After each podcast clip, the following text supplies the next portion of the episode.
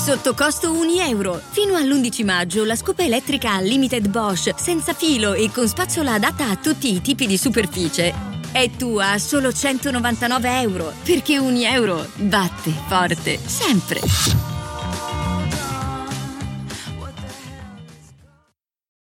Due. Verso l'una di notte, Fadiesis se ne andava e qualche volta arrivava Alessia. Alessia era la fidanzata di Pepe, o almeno così credeva lei. Pepe l'aveva incontrata in un locale alla moda che, stranamente, aveva avuto l'occasione di frequentare. La sera di quel 18 luglio avrebbe dovuto esibirsi a Guastalla, dove si teneva ogni anno un concorso per voci emergenti.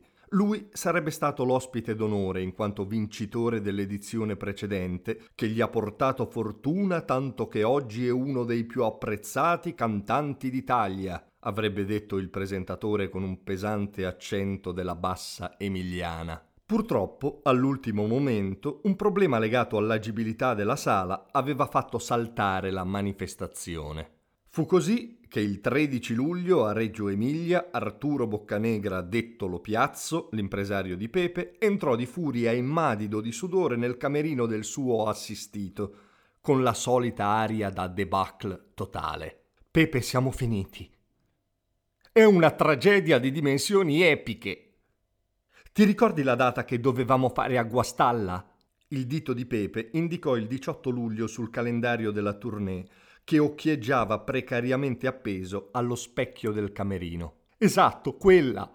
Non si fa più. Pepe fece spallucce. No, non è possibile, ho il mutuo da pagare, mi serviva la percentuale di quella serata, pagavano bene. Dio strafulmini l'agibilità. Lo Piazzo era una delle persone più tristi del mondo. Sembrava un ragioniere napoletano di Lodi andato in pensione troppo presto. E in effetti lo era. Dopo essersi trasferito ventenne nella cittadina lombarda, aveva passato gli altri vent'anni della sua vita chiuso dentro un ufficiattolo a scartabellare fogli e all'improvviso aveva deciso che quella non era la sua vocazione. Così, da un giorno all'altro, si licenziò e decise che il rutilante mondo dello show business aveva bisogno di lui. Se lo show business forse aveva bisogno di Arturo Boccanegra, sicuramente Pepe no. Ormai era richiesto. Aveva già inciso un album di grande successo e locali e teatri lo chiamavano direttamente a casa per offrirgli serate. Lo Piazzo era un residuato degli inizi. Quando Pepe aveva iniziato a cantare gli aveva trovato una decina di date e da lì non lo aveva più mollato, né Pepe aveva mai cercato di liberarsene, vuoi per una certa dose di generosità, anche se vergognandosene non l'avrebbe mai ammesso, vuoi perché tutto sommato gli era utile per sbrigare le piccole faccende. Ma non avevi finito di pagarlo il mutuo. No, Pepe, no, mi mancano ancora tre rate e con questa sono già in ritardo. Belin che palle, lo piazzo. Non posso lavorare per pagare il tuo mutuo, per quanto ancora andrà avanti sto tormento. Finisce fra tre giorni se vuoi. Tre giorni. Non uno di più. Sì, ma spiega, lo piazzo. Senz'altro. Allora ho una data per sostituire Guastalla. E c'era bisogno di fare sto carnevale. Dove? Sardegna. Sardegna dove? Portocervo. Portocervo dove? Al deposito di zio Paperone. No. Ti prego, ti scongiuro, ti supplico, mi prostro. Al deposito no. Per favore, solo una sera, che ti costa? Pagano quattro volte un cachet normale, io risolvo, pago. Ma non mi prendere per il culo, lo piazza da quando ti conosco che ti mancano tre rate. Questa volta è vero, ti accendo un cero alla Madonna delle Rose. A questa frase l'istinto di estrargli gli incisivi con una tenaglia da officina fu forte, ma Pepe si trattenne. Alla fine, un po' perché i soldi non facevano schifo neanche a lui, un po' per il desiderio di fuggire dall'afa della pianura, un po' perché lo piazzo faceva davvero una pena viscidissima, si fece convincere e disse di sì. Pepe, già di suo, era spesso infastidito. Quel 18 luglio entrò al deposito di zio Paperone buio in volto come neppure Fadiesis l'aveva mai visto. Si fermò un attimo in una specie di piccola anticamera, dalle cui grandi vetrate si poteva vedere tutto il locale. Alla sua destra Emanuele, alla sinistra lo piazzo, leggermente arretrato per evitare insulti dell'ultimo minuto. Pepe diede ancora uno sguardo all'interno, poi si diresse verso il piccolo palco, senza salutare nessuno. Il deposito di zio Paperone era una specie di colonia vacanziera dei cosiddetti VIP. Salvo poche eccezioni, lì dentro si potevano trovare i personaggi più beceri della TV, i rampanti del sistema, responsabili delle industrie della periferia, i ricchi presenzialisti nulla facenti o dal mestiere indefinito e tutta la loro corte di vallette, modelline, attricette, arriviste dai corpi di plastica e dagli occhi spenti. I tecnici collegarono i cavi al microfono di Pepe e a quello puntato sulla cassa armonica del pianoforte di Fa diesis. Fecero il sound check, tutto a posto. Per prepararsi, Pepe si sedette al bancone del bar e beve un bel po' di traminer aromatico. Quando mancavano ormai solo due dita alla fine della bottiglia, arrivò Fa diesis e si appollaiò sullo sgabello accanto a Pepe, che non alzò neppure lo sguardo. Fa diesis cercò le palpebre stanche dell'amico, ma non le trovò. Si girò verso il bancone per richiamare l'attenzione del barista. Un limoncello. No. Ah, sei sveglio. Non prendere il limoncello. Perché? Una grappa qualsiasi. Perché? Questi non se le meritano, le tue note. Allora sì, la peggiore grappa che hai. Il barista accusò un sorriso, come di chi sta a servire e, non capendo di essere considerato solo un servo, pensa di essere un collaboratore, crede di essere un socio, si illude di essere un amico e non sa che certi datori di lavoro, per statuto, da una certa cifra in giù, non hanno amici. Gli versò una grappa giallognola. Com'è? Imbevibile. Non ho più voglia di suonare. Ottimo. A quel punto arrivò Alessia, capelli nerissimi, lisci e lucidi con vaghi riflessi blu. Due grandi occhi celesti, una pelle sottile, morbida, abbronzata, distribuita su un corpo perfetto, dal collo fino giù alla scollatura disegnate, poi ancora sulle braccia nude, poi come in un viaggio dalla California verso il Messico, oltre il confine delle gambe, le caviglie e i piedi, accarezzati da un paio di sandalini bianchi e due tacchi altissimi che immediatamente rimbalzavano lo sguardo su, ai polpacci tesi, le cosce, il sedere tondo, piccolo e arrogante e alla schiena pronta a piegarsi, ancora ai capelli, da cui si poteva ripartire in un infinito viaggio verso il Messico e dal Messico su in California e poi in Messico. Purtroppo, ad un certo punto, parlò. Ciao, io sono Alessia, forse mi hai vista in tv. No.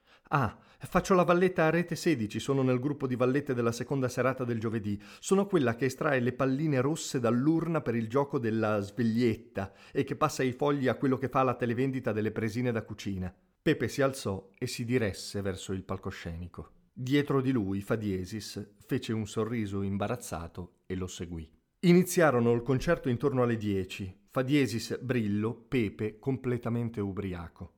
Fecero tutti i pezzi senza neanche un commento, dritti come fusi, senza neanche il tempo per bere un bicchiere d'acqua. Alle undici la scaletta del concerto era già terminata. Ebbero moltissimi applausi. Bis, bis, gridavano dalla pista e dai salottini nascosti. Sei un figo! gridò un noto omosessuale che conduceva una trasmissione il venerdì nel tardo pomeriggio. Pepe bestemmiò fra i denti. Perché invece di cantare ancora non facciamo due chiacchiere parlando dei testi delle canzoni? domandò Pepe con la bocca tutta impastata e mettendo suoni non troppo comprensibili. Dai, no, che palle parlare, facci sentire ancora due canzonette. Pepe fece una pausa infinita. Lo piazzo abbassò la testa e iniziò a sudare freddo. Mise la mano nel panciotto per riprendere la busta che conteneva la paga della serata, temendo di doverla restituire da lì a poco. Ma se non vi interessano le parole delle mie canzoni, perché cazzo mi avete chiamato? sbottò Pepe con gli occhi rossi.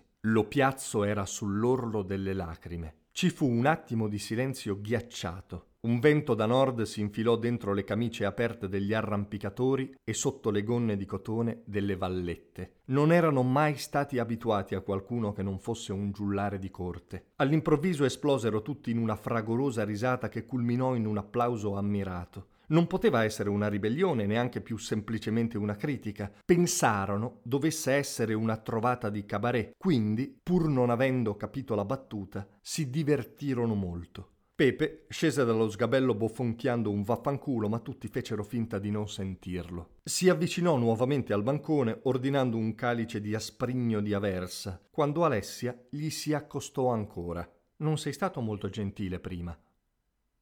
Neanche adesso, mi pare. Io non sono gentile. L'avevo capito. Questo mi stupisce. Mi dispiace che nessuno abbia voluto parlare dei testi delle canzoni. Io lo avrei fatto volentieri. Se ti va possiamo andare al mio hotel, lì possiamo parlare. Ovviamente non c'era nessuna curiosità intellettuale che spingeva Alessia. Ovviamente non c'era nessuna ansia divulgativa che pungolava Pepe. Alessia voleva passare la notte con Pepe, probabilmente sarebbe stata una buona mossa pubblicitaria che da anonima valletta avrebbe potuto portarla sulle copertine dei rotocalchi e con un po' di fortuna, chissà, magari fino all'Olimpo delle dive dei calendari. In Pepe stava crescendo l'idea di passare la notte con Alessia. Tutta la rabbia accumulata in quella serata poteva essere mondata su quel corpo che, complici i fumi dell'alcol, rappresentava tutto quell'universo di plastica e bellezza finta, di vuoti a rendere spaurito divertimento. Violare quel profumo della più costosa delle creme solari, togliere e buttare per terra senza cura quel vestito firmato da famosissimi stilisti di cattivo gusto, usare quel corpo ricamato perfettamente dal bisturi più alla moda, gli sembrava un buon modo per vendicarsi dell'umiliazione che aveva accettato di infliggersi cantando quella sera. Verso le sei, raggi di giallissimo sole filtravano tra le stecche della finestra ridisegnando la stanza azzurra. Pepe si rivestiva piano. Alessia era sdraiata e soffice e la sua nudità quieta era distratta da alcuni piccoli graffi sui seni. Dormiva idiota e bellissima. Aprì gli occhi enormi. Dove vai? Via. Ma non rimani? Se vado via, non rimango. Mi chiami stasera? chiese con la sicurezza di chi è sempre stata richiamata dopo una notte a letto. Non credo, rispose con la sicurezza di chi conosce bene il proprio pessimo carattere. Ma io ti amo, azzardò Alessia, con la pochezza di chi, a parole e sentimenti, dà un'importanza e un peso arbitrari e mutevoli. Pepe sorrise beffardo e già sull'uscio fece un passo indietro, scegliendo di concedersi un'uscita da film. Non è grave, vedrai che ti passa. E adesso un bel caffè Finito. Perché rischiare di rimanere senza caffè quando puoi abbonarti a Caffè Borbone? Prezzi vantaggiosi, costi di spedizione inclusi, tante possibilità di personalizzazione e l'abbonamento lo sospendi quando vuoi. Decidi tu la frequenza, la qualità, scegli tra le cialde e capsule compatibili e crea il tuo mix di gusti e miscele. Mai più senza caffè con l'abbonamento Caffè Borbone. Tutte le info su caffèborbone.com.